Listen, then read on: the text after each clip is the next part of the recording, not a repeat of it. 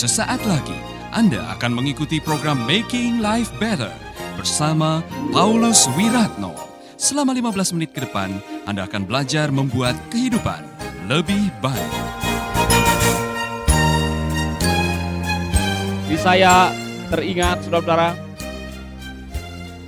pada waktu saya KKR di kota Masohi, didatangi oleh seorang ibu yang katanya dia kalau tidak salah guru atau wali kelas atau kepala sekolah di sekolah itu di Masohi, salah satu sekolah SD. Ibu ini cerita dengan saya bahwa ada satu murid yang namanya Maria, pada waktu pagi hari sebelum sekolah dimulai biasanya kan ada doa. Tiba-tiba Maria berdiri dan mengatakan, Ibu guru, lebih baik kita berdoa hari ini.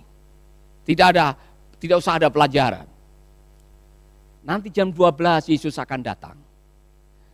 Saudara, kalau saudara seorang guru dan ada muridmu yang nyeletuk, ibu guru, lebih baik tidak ada pelajaran hari ini, kita berdoa saja, nanti jam 12 Tuhan Yesus akan datang di kelas ini. Saudara percaya? Saudara mungkin tidak percaya. Seperti ibu hukum juga tidak percaya. Namanya ibu hukum. Tapi saudara apa yang terjadi? Jam 12 tepat, Maria berdiri, bicara dalam bahasa Inggris, mengutip ayat-ayat firman Tuhan. Kemudian dia mulai menantang teman-temannya, siapa yang mau percaya Yesus. Dan orang-orang yang ditumpangi tangan oleh Maria bicara bahasa Inggris. Sayang sekali rapat guru dan pimpinan gereja memutuskan dia dirasuk setan. Sehingga dia diselamatkan di rumahnya ibu kepala sekolah. Nah, pada waktu dia dibawa di rumahnya ibu kepala sekolah, jam 2 siang, Maria keluar dari rumah dan mulai mengucapkan kata-kata firman. Berkhotbah dengan begitu lantang dan mengundang orang siapa yang mau terima Yesus, siapa yang mau dibaptis, siapa yang mau uh, ikut terangkat. Saudara-saudara banyak orang yang maju ke depan, banyak yang disembuhkan. Dan setiap kali orang dijamah dan ditumpangi tangan, bicara dalam bahasa Inggris penuh roh. Sayang sekali waktu itu orang-orang yang sudah diberi roh dianggap kerasukan setan sehingga mereka keluar dari gereja itu. Tetapi apa yang saya mau katakan, siapa saja bisa dipenuhi oleh roh. Dan ketika Anda dipenuhi oleh roh, tiba-tiba Anda punya courage and confidence. Punya keyakinan dan saudara bisa dipakai oleh Tuhan. Amin. Haleluya. Saya jadi ingat saudara-saudara pada waktu uh, saya ulangi lagi mungkin saudara pernah mendengar. Saya besuk rumahnya Pak Petrus, jemaat pertama di Selopuro. Dan malam itu waktu saya besuk ngomong-ngomong tiba-tiba saya mendengar ada suami istri yang bertengkar. Tetangga persis sebelah rumah, rame, bertengkar rame, jam-jam 9, jam setengah 10. Saudara. Sehingga saya keluar tanya, bertengkar kenapa? Kehilangan kunci rumah. Hilangnya di mana? Mereka baru pulang nonton bioskop misbar di lapangan. Saudara bayangkan mencari kunci rumah di lapangan, tidak ada listrik pada waktu itu. Sehingga mereka bertengkar. Suaminya namanya Pak Yadi, gendong anaknya yang besar namanya Utami. Kemudian ibunya, istrinya namanya Ibu Katijah, gendong anaknya yang laki-laki namanya Utomo. Mereka bertengkar di depan rumah karena tidak bisa masuk rumah. Paulus Wiratno yang masih kelas 2 di sekolah Alkitab tingkat 2 dengan iman bodoh-bodoh ini dia menawarkan boleh enggak saya berdoa buat pintu Bapak supaya terbuka. Serius saudara. Saya tidak ada rasa takut sekali. Saya yakin Tuhan akan pakai saya waktu itu. Mereka mengatakan silakan. Jadi saya tumpang tangan, saya berdoa di dalam nama Yesus, pintu terbuka. Saya dorong pintunya terbuka berat. Serius nih saudara. Saya sampai kaget. Pintunya terbuka. Wow. Otak main. Jangan-jangan memang nggak dikunci sebetulnya. Tetapi gara-gara itu, dengar, minggu berikutnya suami istri naik sepeda datang ke pos PI kami dan minta dibaptis. bertahun-tahun tidak ketemu, tiba-tiba anaknya yang namanya Utami mengatakan, Pak Paulus terima kasih masih ingat saya dulu, saya sekarang sekolah Alkitab. Saudara-saudara, saya masih ingat, ini jemaat pertama yang kami baptis karena tempat pelayanan kami jauh dari sungai. Saya minta izin yang punya rumah, yang punya kolam lele, boleh enggak kami pinjam kolam lelenya untuk baptisan. Jadi baptisan pertama di desa itu kolam lele. Yang saya ingin katakan kepada Anda, ketika roh ada di dalam diri saudara, bukan hanya ada courage, tapi ada confidence. Jadi saya mau mengatakan kepada Anda semua, kalau Anda sudah bolak-balik dibaptis roh, tapi takut bersaksi, saya tanda tanya. Atau Anda yang mengakui, oh gereja kami adalah spirit filled, dipenuhi oleh roh, tapi tidak pernah keluar mendoakan orang, tidak pernah berbagi kebenaran, tidak mau bersaksi kepada orang yang belum kenal Tuhan. Saya ada tanda tanya. Jangan-jangan bukan roh kudus yang memenuhi saudara roh kardus. Serius saudara, mari kita mengevaluasi, termasuk saudara-saudara yang sedang mendengarkan ini, kalau Anda merasa bahwa dirimu dipenuhi oleh roh, engkau dipimpin oleh roh, seharusnya ada courage, ada keberanian. Bagaimana saudara mengatakan, Pak, melihat situasi dan kondisi, tidak mungkin kita bisa bersaksi di desa kami, Pak. Ada aniaya, ada tantangan, ada larangan. Hei saudara-saudara yang punya alasan itu saya kasih tahu. Saya punya kabar baik. Sebelum Matius 28, 19 sampai 20 dibatalkan oleh malaikat. Dan ada surat keputusan dari surga karena situasi dan kondisi pandemik tidak memungkinkan. Maka untuk sementara amanat agung di cancel Sampai hari ini saya belum mendapatkan surat dari Allah Bapa bahwa karena kondisi dan situasi tidak memungkinkan maka penginjilan dibatalkan. Tidak ada. Kita tetap harus memiliki courage, keberanian untuk bersaksi, memberitakan kabar baik kepada mereka yang membutuhkan. Amin. Anda masih bersama Paulus Wiratno di Making Life Better.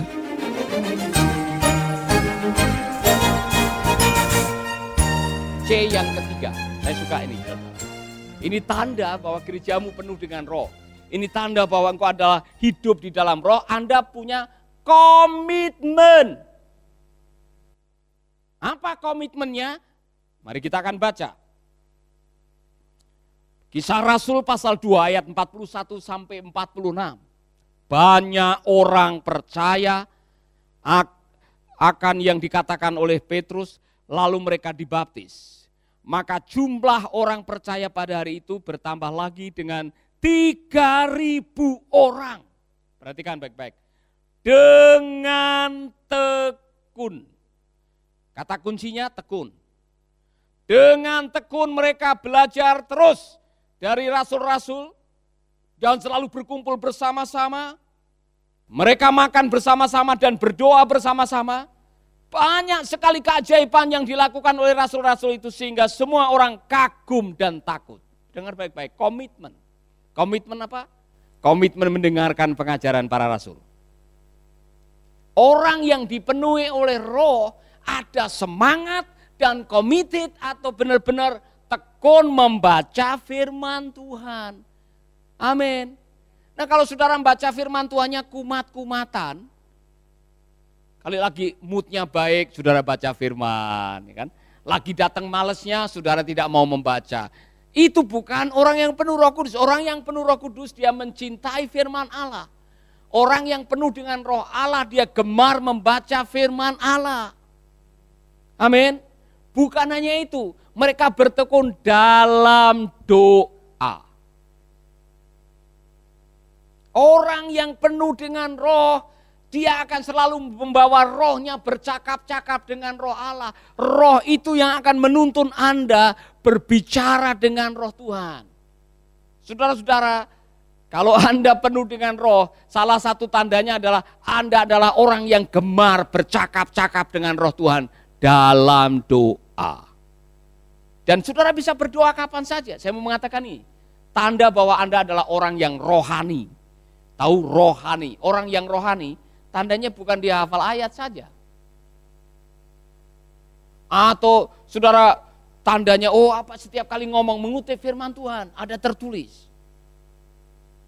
Orang yang rohani adalah orang yang bisa bicara dengan Tuhan. Orang yang rohnya membiarkan atau membiarkan rohnya bercakap-cakap dengan roh Allah di mana saja, kapan saja, dengan apa saja. Saudara, sendiri pun saudara bisa bercakap-cakap dengan roh. Sambil nyetir, saudara bisa berbicara kepada Tuhan. Sambil masak, saudara bisa berdoa. Karena ketika rohmu terhubung dengan roh Allah, saudara mengalami keajaiban-keajaiban dalam hidup saudara. Haleluya. Amin. Pertanyaan, apakah Anda committed? Punya komitmen untuk berdoa? Komitmen untuk berfellowship? berkumpul bersama-sama, komitmen untuk membaca firman dan belajar firman, kalau itu tidak ada, saya pertanyakan. Amin. C yang keempat. Orang yang penuh dengan roh kudus punya C yang keempat. Caring. Care. Mereka punya hati berbagi dan mau menolong sesamanya. Wah, wow, saudara-saudara ini luar biasa. Ayat yang berikutnya dikatakan, orang-orang percaya itu semuanya terus bersatu dan apa yang mereka punya, mereka pakai bersama-sama. Mereka menjual barang-barang dan harta milik mereka, lalu membagi-bagikan uangnya di antara mereka semua menurut keperluan masing-masing. Haleluya. Jadi saudara-saudara, Bukti bahwa Anda hidup dipimpin oleh roh, Anda memiliki buah roh yang namanya kebaikan dan murah hati. Makanya Anda tidak sungkan dan tidak menahan diri untuk berbuat baik kepada mereka yang membutuhkan. Orang yang penuh dengan roh harusnya hidupnya penuh dengan buah-buah roh, yaitu buah kebaikan dan juga buah untuk murah hati, suka berbagi. Amin. Jadi saya mohon maaf ya. Kalau Anda mengaku penuh dengan roh, tiap hari bahasa roh sebagai tanda, kemudian Anda menjadi orang pelit, saya pikir Anda harus mempertanyakan kembali, benarkah saya hidup dipimpin oleh roh? Amin. Karena salah satu buah roh adalah kebaikan dan e, murah hati. Artinya ini terbukti di dalam kehidupan jemaat mula-mula. Mereka bisa atau mau bersedia merelakan apa yang menjadi kelebihannya diberikan untuk mencukupkan mereka yang kekurangan. Haleluya. Kenapa mereka berani menjual dan berbagi? Karena mereka tahu roh akan menolong mereka untuk hidup dalam kebenaran dan kebenaran serta iman mereka yang akan mendatangkan kelimpahan dalam hidup mereka. Haleluya. Akibat daripada itu saudara, saudara melihat luar biasa jemaat mula-mula ini. Karena mereka caring, mereka punya courage, mereka punya komitmen, mereka punya confidence. Apa yang terjadi? Orang-orang percaya itu semuanya terus bersatu dan apa yang mereka mempunyai mereka pakai bersama-sama. Mereka menjual barang-barang dan harta milik mereka, lalu membagi-bagikan uangnya di antara mereka semuanya menurut keperluan masing-masing. Setiap hari, katakan setiap hari. Setiap hari, mereka terus berkumpul di rumah Tuhan, serta makan bersama-sama dengan gembira dan rendah hati di rumah-rumah mereka. Dan saudara-saudara, banyak sekali keajaiban yang dilakukan oleh rasul-rasul itu sehingga semua orang kagum dan takut dan jumlah mereka ditambahkan karena mereka disukai semua orang. Padahal ada ancaman.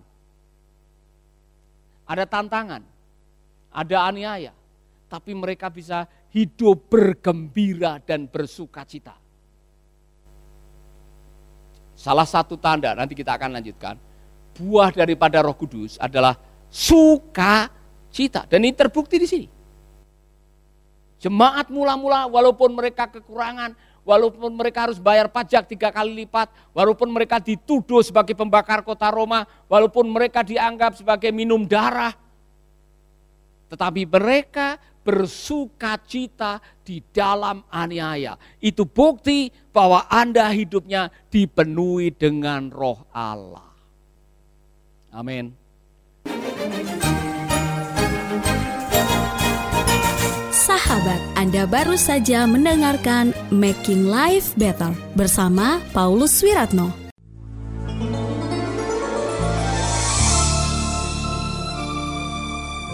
Keluarga Gracia, biarlah firman Tuhan selalu menjadi pelita dalam hidup kita sepanjang tahun ini.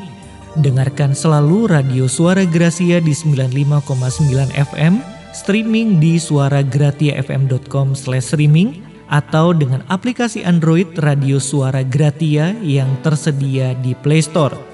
Jika Anda diberkati oleh siaran suara Gracia FM dan mengalami kuasa mujizat Tuhan, mari menjadi berkat dengan mengirimkan kesaksian ke WhatsApp Radio Suara Gracia FM di 0817 222959. Biarlah melalui kesaksian Anda, banyak jiwa dikuatkan dan dibangkitkan kembali imannya. Tuhan memberkati.